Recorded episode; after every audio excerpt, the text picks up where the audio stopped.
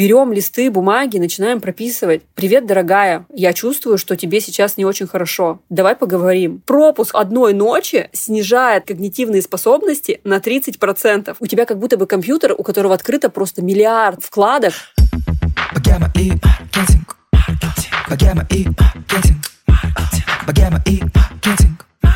Все будет в лучшем свете. Богема и маркетинг. Богема и маркетинг. Богема и маркетинг. Все будет в высшем свете.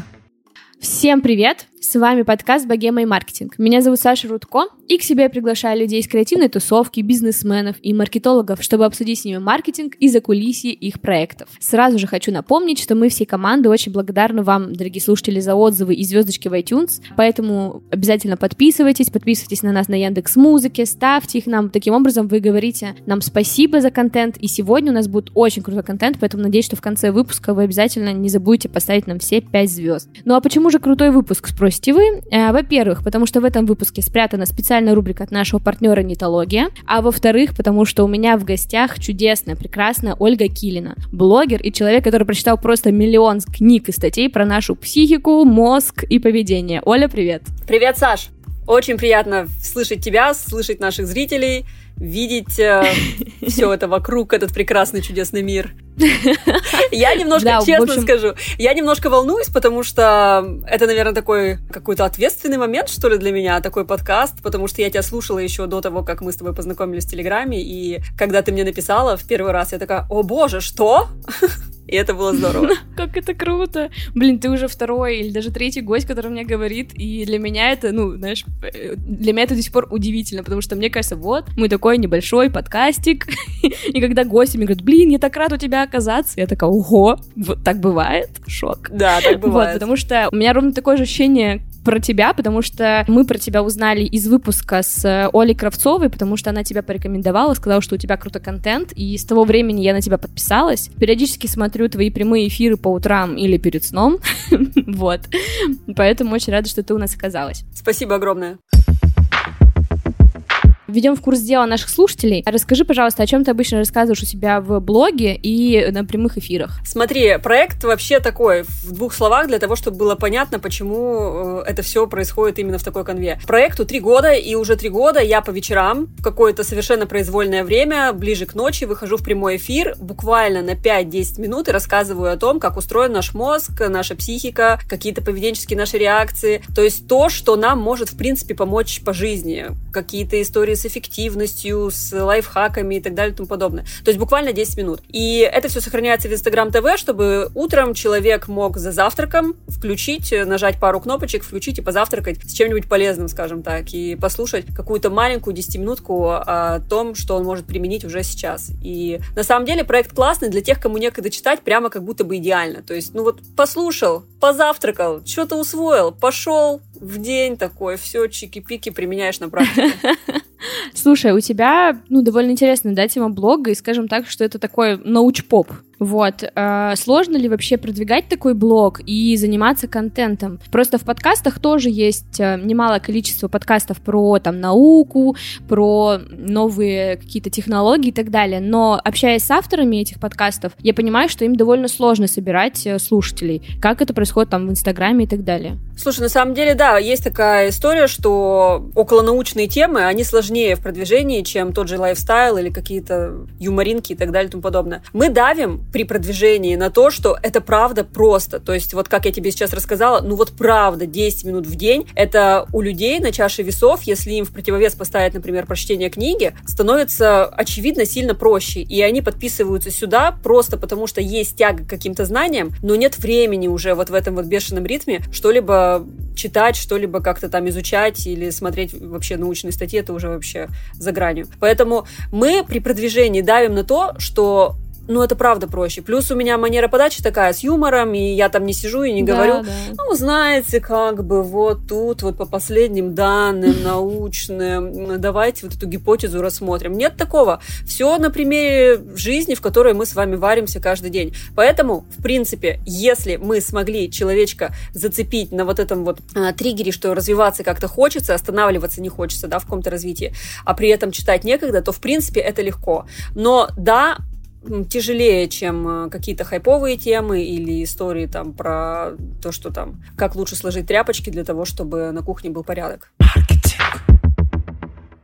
Основа твоего контента — это ежедневные прямые эфиры, и как тебе вообще удается каждый день их создавать, почему ты до сих пор от этого не устала, и откуда ты вообще берешь идеи на все это? У меня вот такой вопрос. Слушай, хороший вопрос, спасибо, потому что создается иллюзия, что я не устаю, и иллюзия, что я прямо такой робот три года подряд, знаешь, тут э, фигарю эти эфиры. Нет, на самом деле есть угу. э, периоды, если человек там, да, вам э, вдруг начинает говорить, что он никогда не устает, что он всегда полон мотивации и такой весь на позитиве, то, скорее всего, он немножечко привирает, либо там что-то не так э, уже у него в психике. Угу. Это нормально уставать от, даже от любимейшей работы, это нормально ловить иногда даже какое-то выгорание, потому что на самом деле это же такой бич нашего времени, особенно для людей с любимой работой.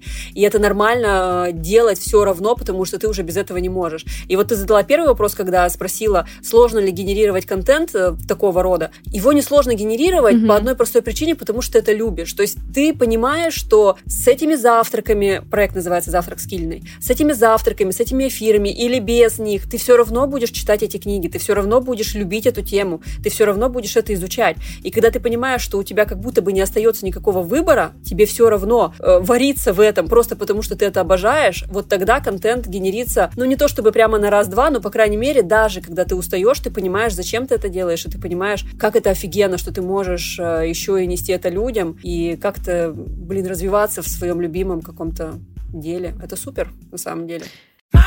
Все будет в лучшем свете. Так, на этой прекрасной ноте мы переходим к теме животрепещущей работы с информацией как раз. Да, это вообще самое главное, почему я хотела тебя позвать. Э, я подумала, господи, ну с кем, как не с Олей, это обсудить. Я, да, так как ты знаешь, вот я занимаюсь сейчас подкастами, я их очень много слушаю, сейчас появился Клабхаус, приходится и там слушать. Мы, я постоянно смотрю ролики на YouTube, слежу за разными блогерами, чтобы быть в контексте и так далее. И вот этот информационный шум, все, у меня вся голова забита этим, грубо говоря. И вот хочется вообще понять, как со всем этим работать. И вначале давай, наверное, такой вопрос рассмотрим. А люди старшего поколения часто ворчат, что вот, раньше добывали информацию в книжках, по ночам, трудились, значит, э, добывали информацию. Сейчас вы вот, молодежь, э, можете просто быстренько загуглить, вы, короче, деградируете. Правда ли то, что вот э, потребление такого, ну, мы сейчас потребляем контент очень быстро, правда ли это, что это нас отупливает подчеркивает, что мы глупеем, вот, или это просто у нас поменялся уровень восприятия? Слушай, ну сначала, сначала надо решить, о каком контенте мы говорим. Одно дело, когда ты потребляешь этот контент по работе, и ты делаешь это быстро, это совсем не, не подтупливает тебя, это делает тебя, наоборот, мобильной, это делает тебя в теме, в каком-то в ключе, в таком, что ты всегда готова что-то, даже фоном, что идет, например, ты едешь в машине, у тебя фоном идет какая-то история, которая, вау, классно легла на твою задумку. Ты ее раз быстренько записала или надиктовала самой себе, там, как я делаю в телеге, надиктовываю и отправляю самой себе. То есть да, супер, это ни в коем случае не делает тебя тупой. Другой вопрос, да, не подтупливает тебя. А, другой вопрос, что какой контент ты потребляешь. Если это история а-ля ТикТок, я сейчас не говорю, что ТикТок плохой, просто это образец такого клипового восприятия, клипового мышления. Когда ты даже mm-hmm. уже не можешь досмотреть 15-секундный ролик. То есть у тебя настолько уже э, мозг привык э, мотать э, пальцем вот эту вот ленту, что ты даже уже до конца 15 секунд не, не досматриваешь. Тебе уже много. И вот это вот уже идет как будто бы не очень нам на пользу, просто потому что у нас появляется такая штука, как э, недостаток внимания. Ты могла это заметить, когда мы, например, начинаем читать книгу. После того, как мы потребляли контент в сети. Мы начинаем читать книгу, и мы засыпаем, нам скучно, мы теряем мысль. Мы пока прочитали один абзац, мы уже подумали вообще все, что там у нас происходило, кто кому сегодня позвонил, что произошло в инстаграмчике у любимых блогеров. И такой дочитал этот абзац, и такой, блин, а что это было вообще? почему я вообще ничего а не... Что я прочитала, а что я прочитала? Да. Ну, это тоже там этому, да, есть какое-то объяснение. И какое-то, просто не будем сейчас сдаваться. Просто скорость чтения твоя уже не успевает, не то, что не успевает, ну, прямо сильно не успевает за твоей скоростью восприятия информации. И тебе становится э, вот тупо скучно, когда ты читаешь. То есть ты воспринимаешь информацию из книги сильно медленнее, чем из э, источников, которых ты воспринимаешь так. То есть ты вот книги, например, слушаешь на какой скорости? Э, я, кстати, слушаю на единице, либо максимум на единице 25, потому что я потом уже вообще не понимаю, что мне там говорят. Но я знаю кучу людей, которые слушают на X2, и я вообще не понимаю, что они там услышат. Ну, на самом деле это вопрос привычки. Если бы ты начала слушать на полтора, ты бы научилась слушать на полтора, на 1,75, да? на 1,75. Я не говорю, что это нужно делать. Это просто к тому, что наш мозг привыкает. То есть это такая большая обучаемая система, которая обучается чему угодно, и плохому, и хорошему. И вернемся, да, к твоему вопросу хорошо это или плохо, вот такой вот э, поток информации, который сваливается на нас. Mm-hmm. Мне кажется, что это классно, но с этим надо уметь работать, потому что если ты, например, э, возьмешь какого-нибудь гипотетического подростка, которому 13 лет, у которого немножечко не окреп э, еще вот этот вот мозг, скажем так, аппарат восприятия этого мира, когда он понимает, что, блин, я хочу вот такой жизни, такой жизни, такой жизни, а какие-то долгосрочные планы и цели у него пока не наработаны, ну, не научился или там не показал сказали родители, mm-hmm. то есть вероятность, что, скорее всего, он попадет в эти сети, и ему будет интересно только вот такое клиповое мышление с навязанными такими клиповыми ценностями, скажем так. Но если ты четко понимаешь, зачем ты пришла в Клабхаус, зачем ты пришла, mm-hmm. э, я не знаю, в этот же ТикТок, зачем ты сейчас сидишь и читаешь эту статью, то вау, супер, сиди, читай, главное эти знания как-то систематизировать потом, потому что знаешь, как зашло, так и ушло. У нас мозг способен воспринимать... Да, да, да, да. Да, у нас мозг способен воспринимать очень неограниченное количество информации. Есть такое волшеб, такая волшебная формула 7 плюс минус 2. То есть э, наш мозг способен удерживать угу. в себе 7 единиц информации, плюс-минус 2, максимум 9 получается. 7 единиц информации. И Ничего себе.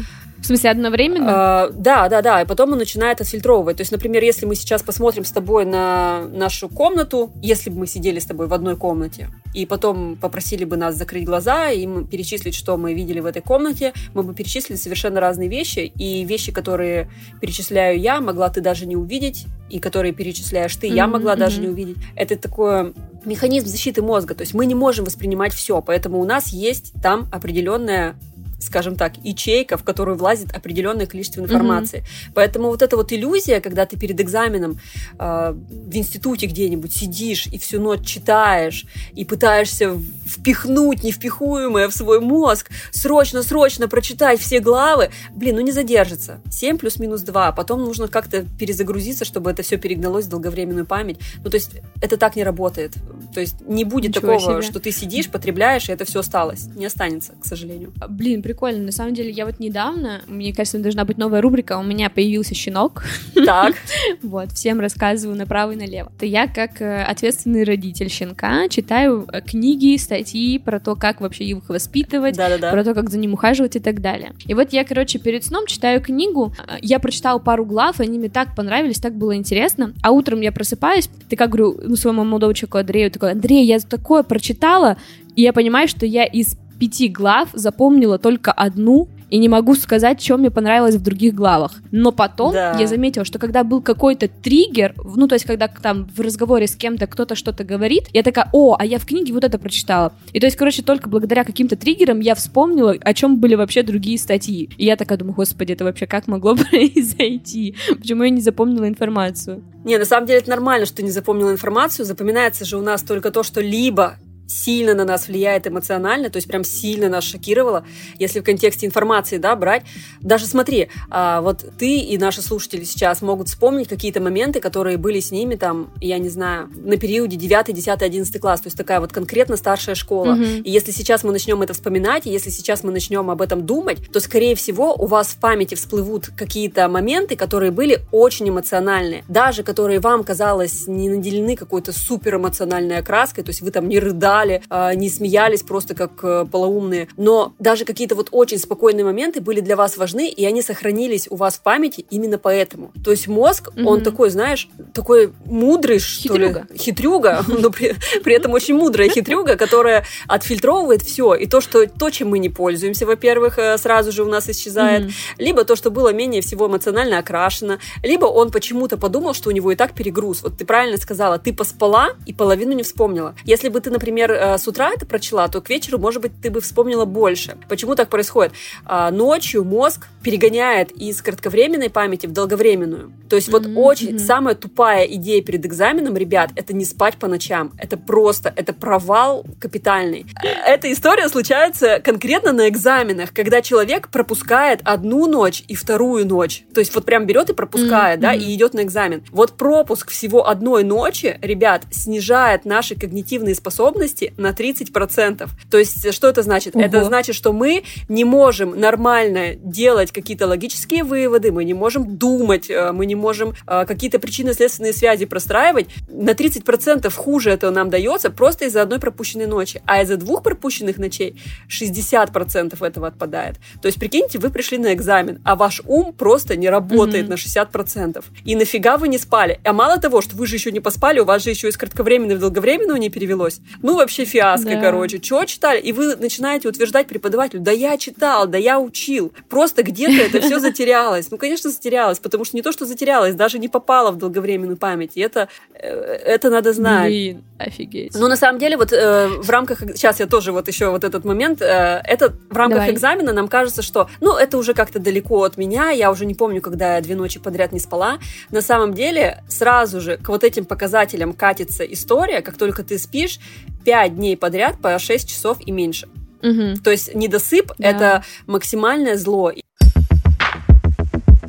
Если говорить про вот э, нас, нас, я имею в виду работников digital -сферы, да. у кого очень часто бывает передозировка, скажем так, информации, э, у нас все часто очень сливается в одно просто какое-то цветное облако из информации, и ты уже периодически такой думаешь, так, я вроде вот помню блогера, но что он говорил конкретно, мне нужна вот эта информация. Или ты помнишь, блин, вот кто-то что-то говорил, но я не помню, кто конкретно. Как вообще защитить себя от подобного рода сбора информации, как ее, может быть, как-то можно сразу структурировать, что вообще делать с этим? Слушай, на самом деле это история про то, что когда ты получаешь эту информацию, нужно, э, это как это, вечная гонка с мозгом.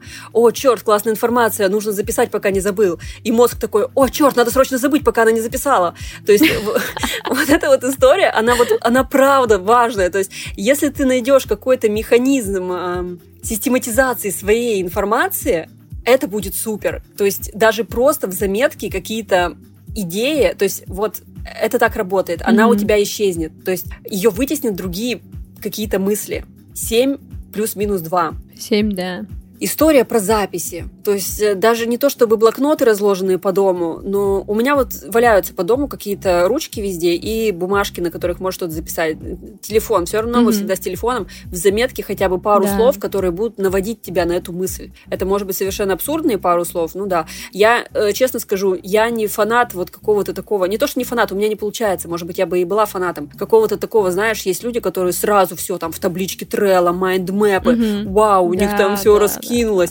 У меня так не получается. Какие-то важные вещи получаются, то есть, условно, там планы на ближайший месяц, на два месяца, mm-hmm. там на квартал. Но вот э, в моменте не получается. Я просто пишу в заметки. Вот просто открываю заметки, пару слов раз, потом вечером иногда нахожу и такая, а, блин, точно. Ну, то есть вот банально Слушай, помогать э... своему мозгу, помогать э, какими-то записями. В общем, у меня э, как работает сейчас? Я сделала себе в Телеграме просто отдельный канал закрытый, э, где я есть и мой партнер по студии. Вот, и я просто туда сразу же идею записываю. То есть у меня что-то пришло, я записываю кружочек, я делаю скриншот или еще что-то такое, и, и все. Я уже сейчас даже не помню, что там за идеи, но если я зайду и посмотрю, такая, а, во, я точно хотела это сделать, или вот это. И вот, короче, вот этот э, закрытый телеграм-канал, только мой, блин, вообще суперское спасение для меня, потому что у меня мысли и идей просто миллиард появляется в голове. Вот. Я ничего, конечно же, не запоминаю. Да, у меня такая же история. Я пишу помощницу. У меня есть э, помощница, такая правая рука, которая там, ну, все какие-то мои дела знает, и когда у меня появляется какая-то, ну, именно вот профессиональные, да, дела, такая же, как у тебя партнер, только вот mm-hmm. в профессиональном плане. Если у меня появляется идея какая-то, а я, например, за рулем или еще где-нибудь там с ребенком на перевес, я прям надиктовываю ей, и как бы все. И на самом деле это очень правильное решение у тебя возникло в голове, и вот эта вот мысль. Почему? Потому что, смотри, у нас очень ограниченный буфер оперативной памяти. Mm-hmm. Если ты эту идею не выгрузишь, она будет там занимать место. К тебе новая mm-hmm. идея mm-hmm. придет с менее с меньшей вероятностью, потому Охотой. что у тебя там будет просто занято. То есть ты просто не сможешь это все делать. И на самом деле это же потрясающая штука просто выгружать свою оперативную память. Если ты возьмешь там, да, и сделаешь э, упражнение, там, бесконечный список, он у кого-то называется, там, э, в системе GTD просто ты выписываешь все задачи, ты прям почувствуешь на физическом уровне, когда выгрузишь все, что у тебя есть в голове, так такую пустоту и такую открытость новому, потрясающую. А дело-то просто на пару часов взять э, листы и начать выгружать все, mm-hmm. все, все, что у тебя есть в голове, все мелкие задачи. Это все там роится, прикинь, то есть у тебя как будто бы компьютер, у которого открыто просто миллиард каких-то вкладок. Ну что, мы снова возвращаемся в наш подкаст с специальной рубрикой от нашего партнера «Нетология». И на этот раз я созвонилась с Леной Пугачевой, руководителем продуктовой линейки в «Нетологии Групп». Лена, привет. Привет, привет. Все так. В этом выпуске мы обсуждаем наш мозг, про то, как мы работаем с информацией и про то, как вообще сложно нам периодически делать выбор. Поэтому мне кажется очень круто, что мы созвонились сегодня с тобой, да, потому что ты, мне кажется, напрямую знаешь, как ведут себя студенты и с какими трудностями они сталкиваются. Надеюсь.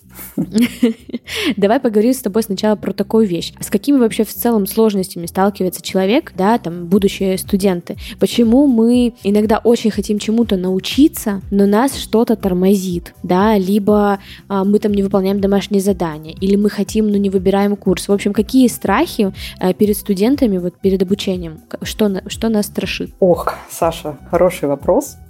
Где-то видела статистику, что в день человек принимает несколько сотен тысяч решений, более чем по одному mm-hmm. решению в секунду. Ничего себе. А, чтобы освободить сознание от такой нагрузки, мозг чаще самостоятельно или на автомате делает выбор. Поэтому мы, не задумываясь, идем по одному и тому же маршруту на работу, отвечаем одними и теми же фразами, ходим в одни и те же рестораны. Я ни разу не специалист в нейробиологии, так почитываю с большим удовольствием Роберта Сапольски, поэтому пусть меня простят слушатели за возможные неточности. Есть в мозге образование под названием активирующая ретикулярная система. Она выполняет роль такого фильтра, обращая внимание на то, что вы научите ее замечать. Например, наверное, ты сама замечала, когда ты начинаешь, например, хотеть красную спортивную машину и думать про нее, то в какой-то момент начинаешь замечать эти красные машины буквально повсюду. О, это так с таргетом работает, знаешь, как иногда бывает подумаешь, и у тебя тут же в таргете вылезет. И ты думаешь, господи, Facebook, как? Как ты залез ко мне в мозг? А оказывается, это мозг. Шутка, конечно.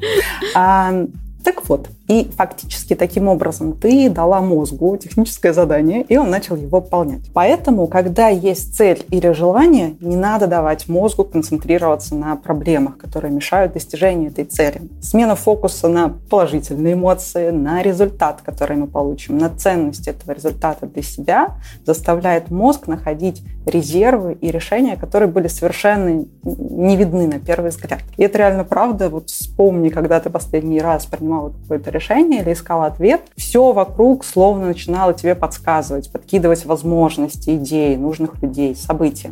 Так и есть, кстати. Я согласна с этим. Обычно всегда, когда какие-то мысли новые появляются в голове или нам новые проекты, что-то всегда нужно там очень подробно прям расписать uh-huh. план пошаговых действий, только тогда что-то получится. Абсолютно. И это мой будет следующий поинт. Поэтому любое изменение, оно требует осознанности и на самом деле некой цели, да, намерения достичь этой цели. Например, вот, э, не знаю, работал ты или нет с коучами. Коуч очень любит вопрос «зачем?».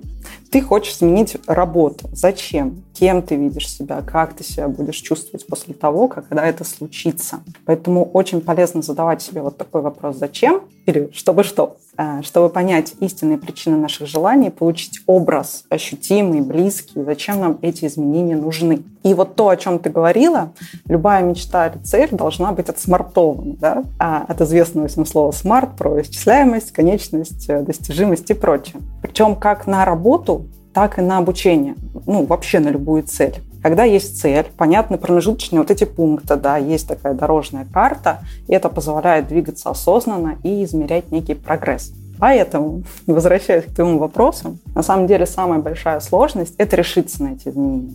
Тем более, если ты меняешь профессию в каком-то уже осознанном возрасте, что подразумевает иногда полную смену образа жизни, статуса и прочее. Кроме того, иногда мы видим вопросы, связанные с профориентацией. Я вырос, но до сих пор не знаю, кем я хочу быть и чем я хочу заниматься, как использовать мои сильные качества, да, вот как э, все карьерные консультанты говорят о том, что не надо прокачивать слабые, надо прокачивать сильные на свои стороны. И здесь единственный такой адекватный совет – это консультация карьерного специалиста, и, возможно, профориентационные курсы. Например, у нас в нетологии есть курс по основам маркетинга, он так и называется, «Основа интернет-маркетинга. Старт в профессии», где есть и та, и другая опция. Попробовать себя в разных специальностях в маркетинге. Вообще очень классно пробовать себя в чем-то разном и уже делать более осознанный выбор. И, кроме того, опция составления вот этой карьерной карты перехода. Слушай, мне еще кажется круто вообще, когда ты меняешь свою профессию там на, на любую профессию в сфере маркетинга, у тебя такой огромный выбор, то есть э, в сфере маркетинга пригодится и там технические, да, Это люди, правда. которые там э, мыслят только там цифрами, KPI и так далее. То есть тут у вас для вас есть таргет, контекст там и куча других всяких штук, да, Абсолютно и при так. этом круто, что есть еще там что-то связанное с креативом, творчеством, да, то есть это и продакшн какой-то, фото-видео, это и придумывание рекламных лозунгов, ну, слоганов, точнее, и так далее. То есть тут вообще настолько много всего можно придумать и найти, и круто, что, мне кажется, вообще суперски менять, там, не знаю, свою работу в лет там 45, в 50 именно на что-то связанное с маркетингом. На самом деле, вот маркетинг тем уникален, что фактически можно в него зайти отовсюду. Много очень таких историй. Вот э, мне карьерный консультант как раз-таки наш рассказывал о том, что была а, девушка, переводчик, и она захотела перейти в маркетинг. И она достаточно просто это сделала. Она стала, это называется, кажется, технический редактор или технический копирайтер. То есть она в каком-то SaaS-проекте стала техническим э, переводчиком, переводила документацию. Здесь вот как раз ее самый э, сильный скилл, э, она умела делать переводы, как раз-таки пригодился, и она вот фактически бесшовно перешла в диджитал. Блин, супер. А, слушай, если говорить про смену профессии, мне всегда было интересно а, поузнавать про кейсы людей, которые, знаешь, там меняют свою профессию спустя там 10, 15, 20 лет работы на одном месте возможно, вообще абсолютно в другой должности. И в целом сейчас есть такая тенденция, когда люди, там, не знаю, даже через 5 лет работы хотят уже сменить на что-то другое абсолютно. И вот хочется узнать, им вообще не страшно менять свою работу там спустя, там, не знаю, 10-15 лет, когда ты уже вот все, ты мастер в своем деле и так далее. Не страшно ли? Почему им хочется спустя там столько лет сменить свою деятельность? Тоже хороший вопрос. Давай начну со второго. На самом деле, наверное, не расскажу здесь каких-то rocket science, почему хочется меняться. Ну, очень часто вижу, что это усталость от рутины, это желание развиваться и реализовать себя, свой потенциал. А часто это и финансовая сторона, желание добиться каких-то более приятных условий да, с точки зрения там, удаленки, графика. И очень часто корпоративной культуры, таких более человекоцентричных, свободных, как их еще называют, бирюзовых компаний. Вот это все в диджитале кажется более легко достижимо, поэтому он становится все более привлекательным. А по поводу страха, на самом деле всем страшно. Вот э, вообще всем, э, с какой бы ты позиции ни начинал, или на какой бы позиции ты сейчас не был, и на какую бы ни целился, страшно вообще всем. И всегда задается вот этот вот один и тот же сакральный вопрос, а как не бояться? Ответ на самом деле простой. Никак. Идти и делать, да? Да. Ну, то есть ты, ты в любом случае будешь бояться, в любом случае страшно. Надо просто с этим смириться. Сказать себе, да, будет страшно. И, как говорят, да, именно там, где страшно, и пока есть вот эта вот э, область неизвестности, это и есть твоя зона роста. Вот она именно там. А поэтому на старте любых изменений можно себе сразу сказать, что не будет легко, но вот что отличает тех, кто, как мне кажется, а, добивается успеха, успеха в самом широком смысле, не только финансовый или социальный. Вот кто-то по поводу этих изменений может испытывать грусть или какие-то другие негативные а, чувства, а кто-то может испытывать азарт и любопытство. И здесь вот а, я бы посоветовала познакомиться с таким понятием, как мышление роста или growth mindset. Есть прекрасная книга Кэрол Дуик, она так и называется «Гибкое мышление». А, в свое время, когда я ее прочитала, мне кажется, вот она забустила самый большой процесс изменений в моей жизни. В этой книге она говорит о том, что расти можно только тогда, когда ты любишь ошибки, воспринимаешь сложности не как препятствия, а как ту самую зону роста. И вот этот growth mindset – его можно воспитывать, тренировать, как любую мышцу, как в любом обучении. Слушай, я согласна. На самом деле, вот этот э, страх меня иногда спрашивает, Саша, почему вот ты не боишься там звать каких-то медийных гостей или что-то подобное, знаешь, в подкаст? Я все время, ну, или как не боюсь, что вообще для этого сделать? Я такая думаю, блин, на самом деле иногда очень боюсь, но пишу. Кажется, тут да, это вообще другого нет рецепта даже. Да, что ты привыкаешь к этому страху Конечно. в какой-то момент. постоянно вот преодолевая в себе это, и он становится такой, ну, здоровой уже привычкой. А мне еще кажется иногда, как будто этот страх, ну, конкретно у меня, он как будто, знаешь, добавляет азарта. Угу, вот, угу. и ты такой, да, мне страшно, но я хочу себя проверить, я могу или нет себя проверяю каждый раз. Слушай, классное на самом деле упражнение, вот задавать себе такие вопросы, а что я чувствую в этот момент, да? Ты как раз вот тот самый счастливый э, представитель или обладатель гибкого мышления. Это сто процентов, это правда. Меня даже психолог за это хвалит иногда, я думаю. О. Да, молодец. Слушай, а если говорить про то, что вот да, человек готов к изменениям, да, допустим, он все преодолел свой страх, он хочет обучаться, но вопрос-то возникает, куда ему идти учиться? Сейчас на рынке просто миллиард возможностей. Есть блогеры с курсами, есть образовательные площадки, да, там нетологии и другие. А на что вообще обратить внимание при выборе там а, курса для будущей профессии или там, если вы хотите повысить свою квалификацию и так далее? Какие главные критерии стоят а, нас угу. сейчас, чтобы мы на них обратили внимание? Слушай, вот в вопросе выбора очевидно, что у больших компаний, больших образовательных компаний, имею в виду, больше возможностей с любой точки зрения, с точки зрения методологии, поддержки, сопровождения, доступа к лучшим ресурсам с точки зрения преподавателей, экспертизы. Uh-huh, uh-huh. Есть стандарты обучения. И кроме того, накоплен большой опыт в проектировании программ, большой опыт, я бы здесь сказала, слэш э, ошибок, которые успешно преодолены, значит, в проектировании программ. А есть, кроме того, хорошая опция помощи в трудоустройстве, помощи в подготовке к собеседованию.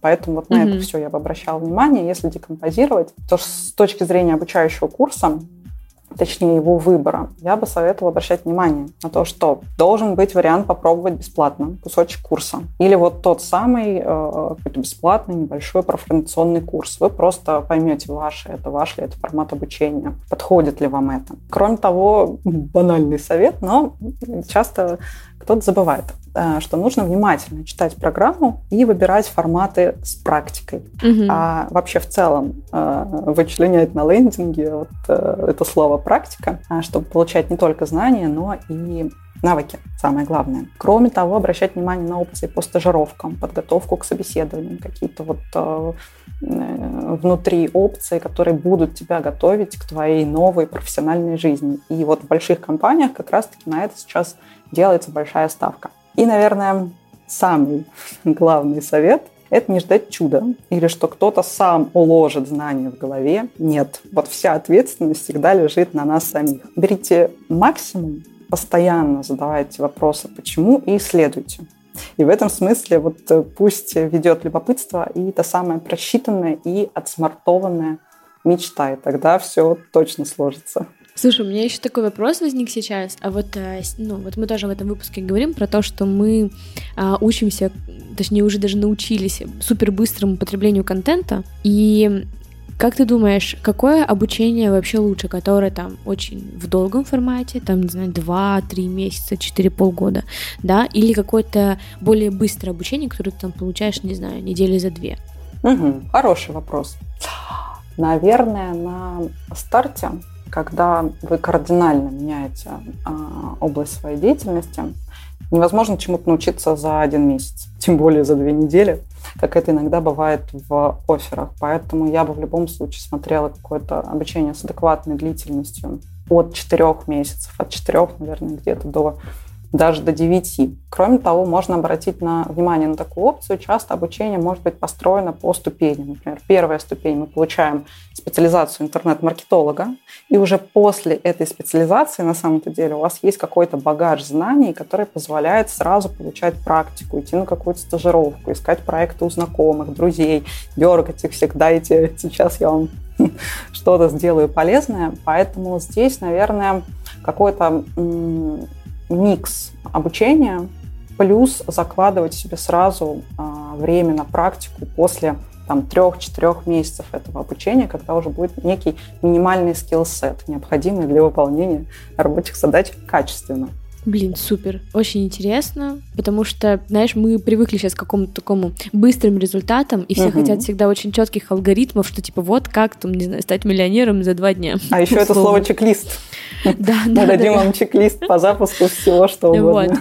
И мне кажется, круто, что периодически э, там, мы своим слушателям и мы на других наших проектах, мы периодически напоминаем, ребята, иногда все немного подольше, но поверьте, играть в долгую гораздо круче, чем играть на вот этих э, быстрых угу. марафонах. Вот. Это и есть стратегия. Именно. Лен, спасибо тебе большое за созвон. Я надеюсь, что нашим слушателям была полезна эта рубрика. А, все ссылочки на курсы мы оставим в описании. А, очень, еще раз повторю, что я люблю нетологию, у меня к ней очень теплые отношения. Вот, поэтому очень здорово, что вы у нас появляетесь в выпусках. Спасибо большое за приглашение. Все, супер. А мы переходим э, обратно к нашему выпуску все будет в лучшем свете. Слушай, вот ты как раз говоришь про то, что мы устаем, устаем от информации, устаем от своих мыслей и так далее. И иногда вот я могу сказать по себе, что я тоже очень устаю, и такая думаю, ой, все, отстаньте от меня все, я такая положила типа телефон, все, надо отдохнуть. Да. Но, конечно же, ручки-то тянутся обратно к телефону. Да, да, Они да. такие, так, никто мне не написал, так, а как там без меня мои люди и так далее. Может быть, Медуза что-нибудь интересное написала. В общем, вопросов сразу же миллиард. Ты такой, блин, вот эта привычка дурацкая, господи, как вообще устоять против этого и э, как правильно организовать, возможно, свой отдых, не знаю, хотя бы 15-минутный или 30-минутный, господи, как вот это правильно сделать? Я тебе сейчас немножечко э, успокою, а может быть, посею э, зерно опасения к своим дальнейшим действиям. Короче, был такой классный эксперимент. Я сейчас могу сильно наврать э, с количеством минут, но э, ты должна понимать, что это как бы плюс-минус там,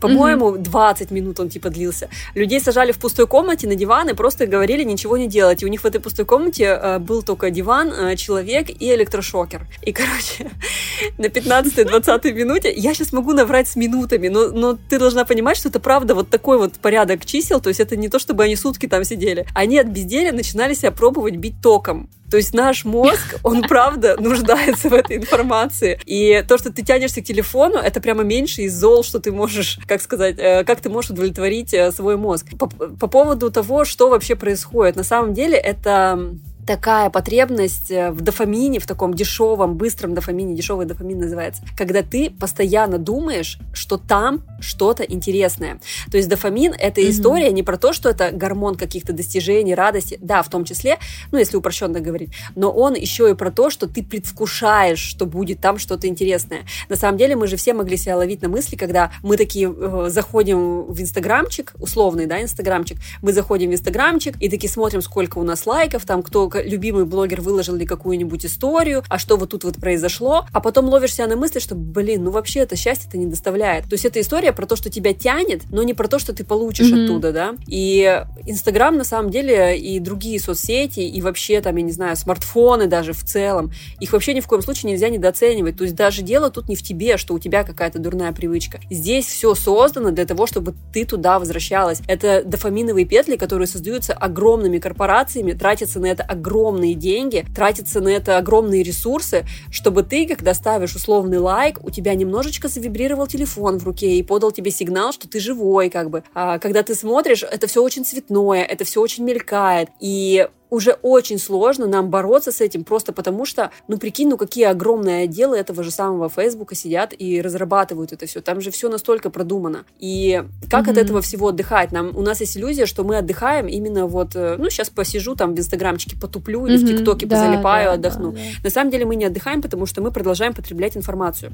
А для того, чтобы mm-hmm. нам как будто бы отдохнуть и восстановиться, нам нужно а, немножечко разгрузить мозг. Причем это открытие, которое сделали ученые, оно относительно недавнейшее, там ему 10 лет нет, это э, сеть пассивного режима работы мозга называется. То есть пассивный mm-hmm. режим работы мозга. Не активный, когда он потребляет информацию, а пассивный. То есть вот пассивная работа мозга, она тоже существует, и мы все могли ее замечать, когда мы стоим, моемся в душе в условном. А, мы моемся в душе, mm-hmm. у нас нет телефона под рукой, у нас, если еще там не звучит какая-то музыка или не играют подкасты, я недавно узнала, что люди моются в душе под аудиокниги. Я такая думаю, боже мой.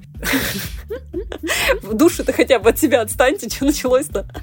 Ну То есть, когда, например, ты моешься в душе или идешь гулять с собакой, и забываешь телефон, или просто не достаешь его из кармана, а просто идешь Или, например, mm-hmm. когда ты э, можешь задуматься и готовишь пищу, и ты прямо включен в этот процесс. То есть ты, например, э, там что-нибудь обжариваешь, э, сковорода скворкочет, и ты там помешиваешь, и тебе это почему-то так нравится, какая-то такая медитативная деятельность, да, или медитации mm-hmm. в чистом виде. Это не что иное, как э, сеть пассивной, пассивного режима работы мозга. Что происходит, когда мы этим не пользуемся, или когда мы думаем, что мы теряем время? Самое ужасное, ребят, когда мы думаем, что мы теряем время, когда просто тупим в стену, я не могу, так надо срочно аудиокнигу включить, подкаст какой-нибудь послушать, э, я не знаю, да даже сериал хотя бы, да, и на самом деле мы настолько забиваем вот эти вот моменты когда мозг уже сам иногда зависает, а он же бывает и сам зависает. Мы все знаем эту историю, когда да. вроде наложил еду, стоишь, смотришь в эту яичницу, ничего не делаешь, что, сидел, что смотрел.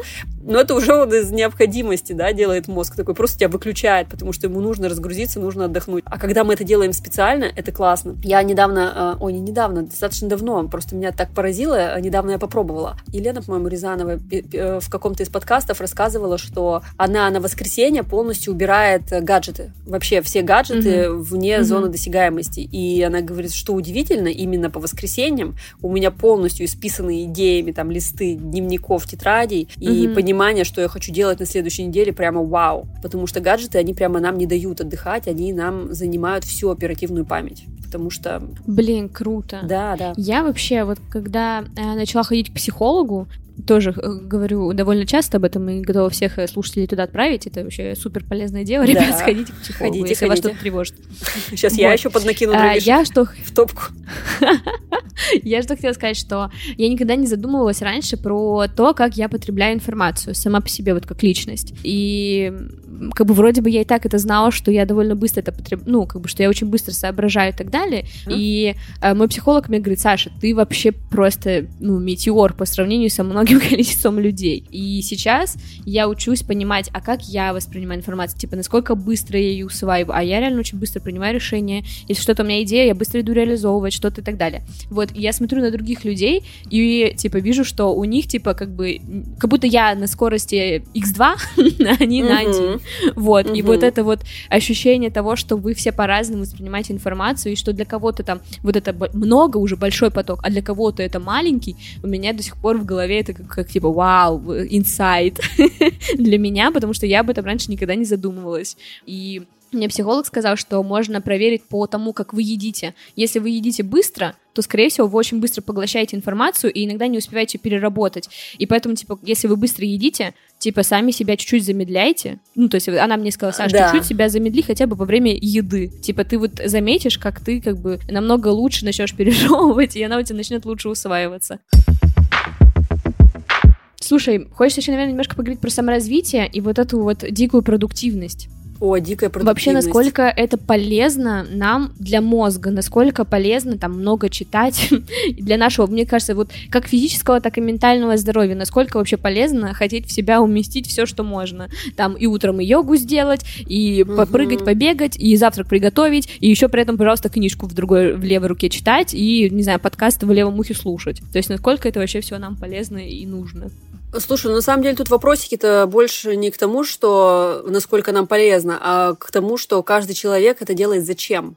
И вот mm-hmm. если проанализировать, зачем я это делаю, то можно столкнуться с тем, что мы это делаем я, ты, там, слушатели, мы это делаем из, э, исходя там из синдрома вот этого, о котором все уже сейчас постоянно говорят, FOMO, Fear of Missing Out, когда mm-hmm. позитивный чужой опыт тебя настолько выб... Это не обязательно... Это а чаще всего ФОМО связывают с соцсетями, что типа ты смотришь на успешный успех, на блогеров, да. и mm-hmm. ты думаешь, о боже, если я сейчас не начну йогу делать по утрам, если я не начну читать эти там 52 э, книги в год, э, каждую неделю по книге, я просто отстану, я не смогу. И на самом деле э, мы можем обратить внимание, я не знаю, вот есть это у тебя или нет, потому что я не знаю, сталкивалась ты с таким или нет, но многие сто процентов mm-hmm. сталкивались. Когда ты смотришь на чужой позитивный опыт, и тебя как будто mm-hmm. бы делает это плохим. То есть сейчас сейчас объясню. То есть ты посмотрел, что какой-то блогер сделал э, раз, два, три, взял ипотеку, сделал рефинансирование ипотеки. Mm-hmm. Ну, то есть какие-то совершенно непонятные, допустим, допустим, если у тебя это не горит, да, непонятные и ненужные для тебя вещи. Но ты знаешь, что она это сделала буквально за два дня. Это достаточно сложная история документально. Ну, наверное, я не знаю, не сталкивалась. Это достаточно сложная документальная история. Какая же она молодец, не то, что я. То есть, mm-hmm. э, то есть вот чужой позитивный опыт делает тебя как будто бы не то, что я. А тебе, может быть, ни ипотека не нужна. Тебе вообще не надо знать, что такое рефинансирование и все остальное.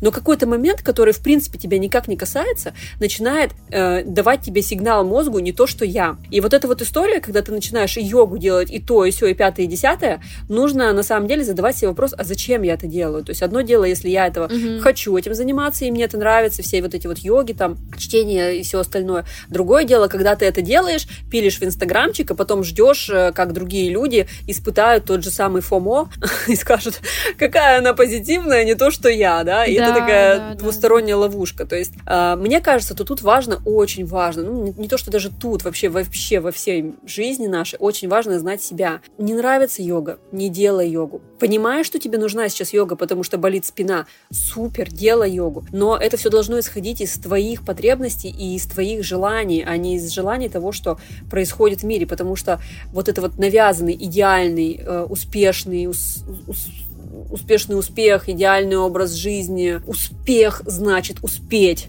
И вот ты начинаешь вступать в эту гонку, да, типа я тоже должен успеть. И в итоге тебе это и несчастье не доставляет, и никакого-то удовольствия, mm-hmm. и ты уже весь э, себя выжил, выжег, и не хочешь уже вообще ничего, а может быть на самом деле нужно было сделать умнее и лечь, включить э, сеть пассивного режима, сеть пассивного, господи, сеть пассивного режима работы мозга. Давай. И, и, и, и от этого будет больше mm-hmm. пользы, и от этого будет больше идей, и бить точечно, потому что не все, что подходит одному человеку, не все подходит другому человеку. Да, действительно, дисциплина, супер, но у тебя mm-hmm. дисциплина может быть совершенно другая. То есть у одного дисциплины это будет качалка, спорт, считаем калории, бежим на работу, э, с работы бегом на вторую работу, а вечером берем третью работу. А твоя дисциплина может быть в том, что ты дисциплинирована для себя, потому что ты любишь себя, готовишь себе полезную пищу, готовишь своему молодому человеку полезную пищу, гуляешь собаку минимум там час по вечерам, потому что ты знаешь, что тебе нужно пройти какое-то определенное количество mm-hmm. шагов на свежем воздухе, чтобы у тебя тебя там попали, да, эти кислородные тельца хоть чуть-чуть, потому что сидела весь день перед компьютером. То есть это mm-hmm. из состояния заботы, а не из состояния гонки. Слушай, мне еще кажется, что по крайней мере, я могу по себе сказать, из-за того, что там, да, нужно быть постоянно в контексте, я подписываюсь всегда на очень многих блогеров, слежу за их жизнью и так далее, и все равно ты непроизвольно себя сравниваешь. Э, Конечно. Э, сравниваешь и как бы не периодически не можешь что с этим сделать и начинаешь грустить. В этом у меня часто бывает такая, конечно же, это сейчас про внешность, потому что, видимо, я дамочка, не знаю. А у меня такое бывает, что, блин, вот так она клевая одежда, одежда на ней сидит. Почему на мне вот такая же одежда так круто не сидит? И я сразу такая, угу, все, значит, я какая-то э, отстойница. Вот. Или очень часто еще бывает, когда я себя сравниваю именно по работе. Вот это, мне кажется, самое страшное. С внешностью, ладно, я еще себя люблю, то как бы это не сильно как-то на меня влияет. Но с работой Тут, конечно, чуть сложнее, потому что ты не задумываешься, ну, как я про себя говорю, что я начинаю себя сравнивать с людьми, которые, например, там в индустрии уже пять лет, а я условно полтора года. Понятное дело, что у них там результаты будут лучше или уже там больше, просто потому что они в этом дольше и у них более там большой опыт и так далее. Но ничего поделать с тем, что хочется себя с ними сравнивать, ну, почти невозможно. Вот, и мне кажется, вот, э, вот этот момент сравнивания как раз, э, это вот самое грустное, что может быть вот в социальных сетях, по крайней мере, как мне кажется. На самом деле, да, это очень выматывает. Получается, ты сравниваешь свое начало с чужой серединой. Вот этого ни в коем случае да, нельзя да. делать. Но, но я понимаю, что одно дело сказать, что это нельзя делать, да, то есть ни в коем случае нельзя делать, нельзя сравнивать свое начало с чужой серединой. Но с другой стороны, это происходит на автомате, и тут очень важно как будто бы возвращать себе себя, то есть э, возвращать себе же обратно мысль, что ты уже сделала и как ты уже существуешь в этой индустрии, какие у тебя есть наработки, какие, ну, если касаемо тебя, какие люди к тебе уже ходили, какие истории они тебе рассказывали, какие ты им истории рассказывала, что у тебя есть прекрасная mm-hmm. собака, собака, у тебя есть любимый человек, вы живете в какой-то супер, э, там, я не знаю, в супер месте, которое вам нравится. Неважно, это район города, или это квартира, или это сам город. То есть вот прямо брать и в моменты вот этой грусти как будто бы обращать внимание на то, на что ты опираешься в жизни. То есть э, окей, да, может быть, тут я не добираю, а что я могу сделать с этим? Или это просто какое-то фоновое чувство, да, задал себе вопрос. Ну, допустим, если ты понимаешь, что, вау, у этого человека там больше компетенций вот в этом, я могу это добрать либо через такие книги, либо через таких людей, либо пойти mm-hmm. учиться вот здесь. Это одно дело. Другое дело, когда mm-hmm. это какая-то перманентная история, ты просто сравнила и понимаешь, что, в принципе, вы одинаковые, просто по времени разные, да, время провели с этим, и mm-hmm. наработки да. разные. Вот тут очень важно понимать, что как будто бы логику немножечко включать и на логической вот этой вот волне откатываться немножечко внутрь себя и понимать, что да, пусть но у меня правда все хорошо, я правда занимаюсь любимым делом, я не из-под палки это делаю, мы не соревнования, мне нравится, угу. как я двигаюсь, у меня уже что-то получается, я уже справляюсь, и это очень важно, и как будто бы иногда мы хотим услышать это извне, мы приходим обычно это к партнерам, мы приходим к партнерам и говорим, блин, ну вот, я так тут переживаю, или я так устала, я вот бегу-бегу, не могу добежать угу. до какого-то результата, но забываем, что на самом деле мы сами себе бываем такой супер опорой и супер, супер поддержкой. Просто взять, э, не можешь проговорить, потому что это как-то странно выглядит разговор с самим собой. А берем листы бумаги, начинаем прописывать. Привет, дорогая, я чувствую, что тебе сейчас не очень хорошо. Давай поговорим. И, и вот прямо вот так вот по-глупому, может быть, так вот странно со стороны, но ты начинаешь вербализировать, то есть э, превращать в слова свои вот эти вот мысли, которые у тебя просто клубятся каким-то роем, которые невозможно никак э, рассеять мыслями своими твердыми, скажем так, так, ну-ка все рассеялись, все у меня меня хорошо. Ты начинаешь выписывать, и выписываешь, выписываешь, выписываешь, это все превращается в слова, и как будто бы все, что можно назвать, уже становится не таким страшным. То есть э, слово это такая единица сознания, да. что когда ты это правда из какой-то паники, из какой-то куска тревожности превращаешь в текст, это правда становится уже не так страшно. Ты уже можешь взвешенные решения делать. Мне нужно доучиться, мне нужно добрать информации, или мне нужно просто успокоиться, потому что у меня вообще все хорошо у меня есть это, это, это, mm-hmm. это. Это важно. А, такой, знаешь, а, система саморегуляции себя, потому что очень легко улететь в какую-то такую постоянную перманентную тревожность, что ты начинаешь mm-hmm. работать как профессионал, но при этом постоянно тревожишься, а, а нормально ли я делаю? Да нормально ты делаешь. Ну да, Пол, да. Полтора Синдром года в индустрии. сам наш любимый. Да, да, это все включается конечно. А, я, кстати, вот на этот счет придумала тоже себе, опять же, закрытый телеграм-канал. Я, так. короче, королева закрытых телеграм-каналов. Я, короче, ты открываешь а... телеграм, а там только твои телеграм-каналы. Просто, да, да, да, просто 150 штук. Только... А ты не успеваешь вот, никого читать, они не успевают пробиться наверх, короче, потому что все занято твоими мыслями. Они, они, я тебе больше скажу, они еще и закреплены там наверху. А, ну все, можно вообще никого не читать. В общем, э, у меня есть канал, который называется «Меня хвалят». Так. Вот. Э, и я делаю скриншоты или прям пересылаю какие-то сообщения в этот канал, где меня похвалили, сказали, что ой, вот это у тебя круто, или вот это у тебя круто, Супер. или ты классная. Даже если мне просто какой-то комплимент сделали, вот, и я все туда скидываю, и когда мне грустно, я такая, так, надо пойти почитать, как меня похвалили. Да, супер. Я читаю, и ты такая думаю, ну, я не такая уж и плохая, все хорошо.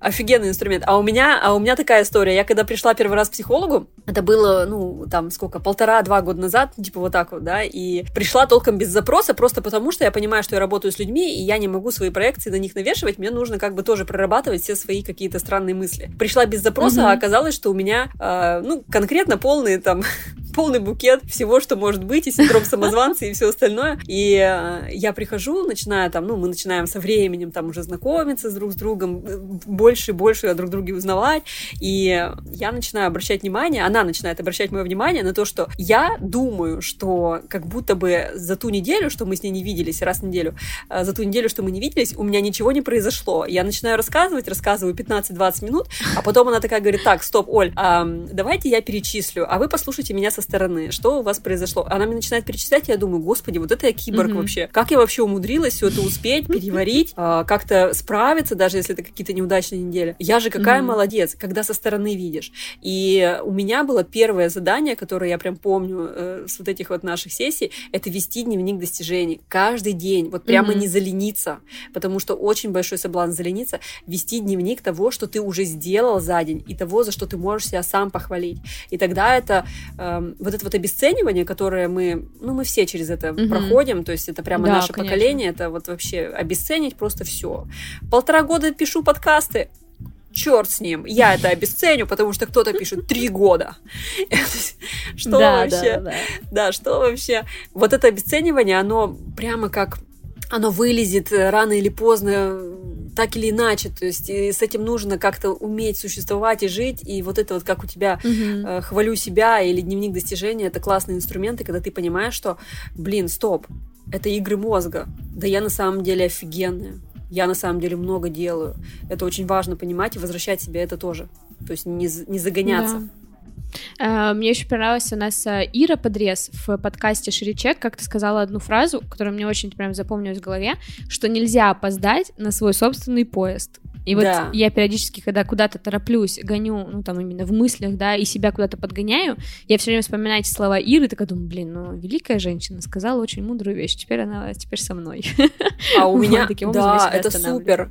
А я себя, знаешь, как останавливаю? А, я недавно перед Новым годом был такой небольшой коучинговый марафон, и мы там э, пушили идею э, ускорения через замедление что иногда, вот mm-hmm. обрати внимание, что наша жизнь нас сама может настолько замедлить, когда мы слишком ускоряемся. Причем она может это делать прямо очень жестко. И если мы сами не можем оттормаживаться, а, как будто бы mm-hmm. вся Вселенная, как бы это странно сейчас не звучало из моих уст, потому что я тут вроде за мозг топлю, как будто бы вся Вселенная начинает э, нас замедлять тем, что кто-нибудь заболел из близких или там, mm-hmm. я не знаю, ты, у тебя там кого-то пандемия капец как замедлила, да, у, того, у кого были там билеты mm-hmm. какие-то бешеные. Да, да, и да. на самом деле вот в этом замедлении очень тоже полезно иногда прожить прожить плавно, не медленно, а плавно. Когда ты завтракаешь, и ты понимаешь, что ты завтракаешь. Когда ты смотришь сериал, и параллельно там, да, не скроллишь ленту, а ты просто смотришь сериал и делаешь какие-то выводы о героях. То есть, когда ты прямо вот замедляешься в каком-то хорошем таком смысле, на самом деле твой мозг успевает обработать информации в тысячи раз больше, потому что у него включается вот эта история, что он успевает отдохнуть, он успевает переработать всю информацию, он успевает как-то пожить с этим совсем. И ты через это замедление, на самом деле, очень круто можешь ускориться ускориться. Замедление, я сейчас немножечко сделаю ремарочку, это не значит, что лечь на диван и ни хера не делать. Это значит, что ты делаешь все те же самые дела, но ты делаешь их как будто бы постепенно, потому что есть же очень большой соблазн mm-hmm. свалиться в многозадачность, которая как бы это да, так не, да, не да, работает. Да многозадачность не работает. Так мозг не работает. Работает это, только... Мы все должны всем э, работодателям сказать, ребята, не надо это указывать э, у себя в вакансии. Многозадачность, многозадачность вообще просто это несуществующий миф, потому что наш мозг может делать одно дело за раз, ну, то есть на, наше тело может делать одно дело за раз. Очень плохо, когда во время этого дела всплывает еще миллиард задач, мы не делаем ни то, ни все, ни пятое, ни десятое. Если мы задачи выстраиваем одну за другой, одну за другой, дело ладится намного быстрее и, и намного качественнее. Mm-hmm. И это дает mm-hmm. какой-то отдых.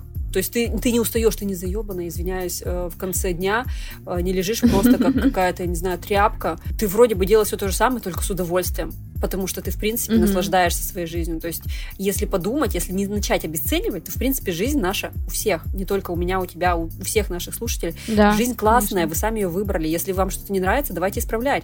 Но мы не можем этого отследить, когда мы вот в этой бешеной гонке постоянно успеть, успеть, успеть. А тут mm-hmm. мы постепенно одно дело за другим, одно дело за другим. Тут еще и силы на какое-то обучение остается, оказывается. Ого! И силы на семью, да. и силы на отдых, и силы на то, чтобы а, вечерочком почитать. Вау, классно. Все будет в лучшем свете.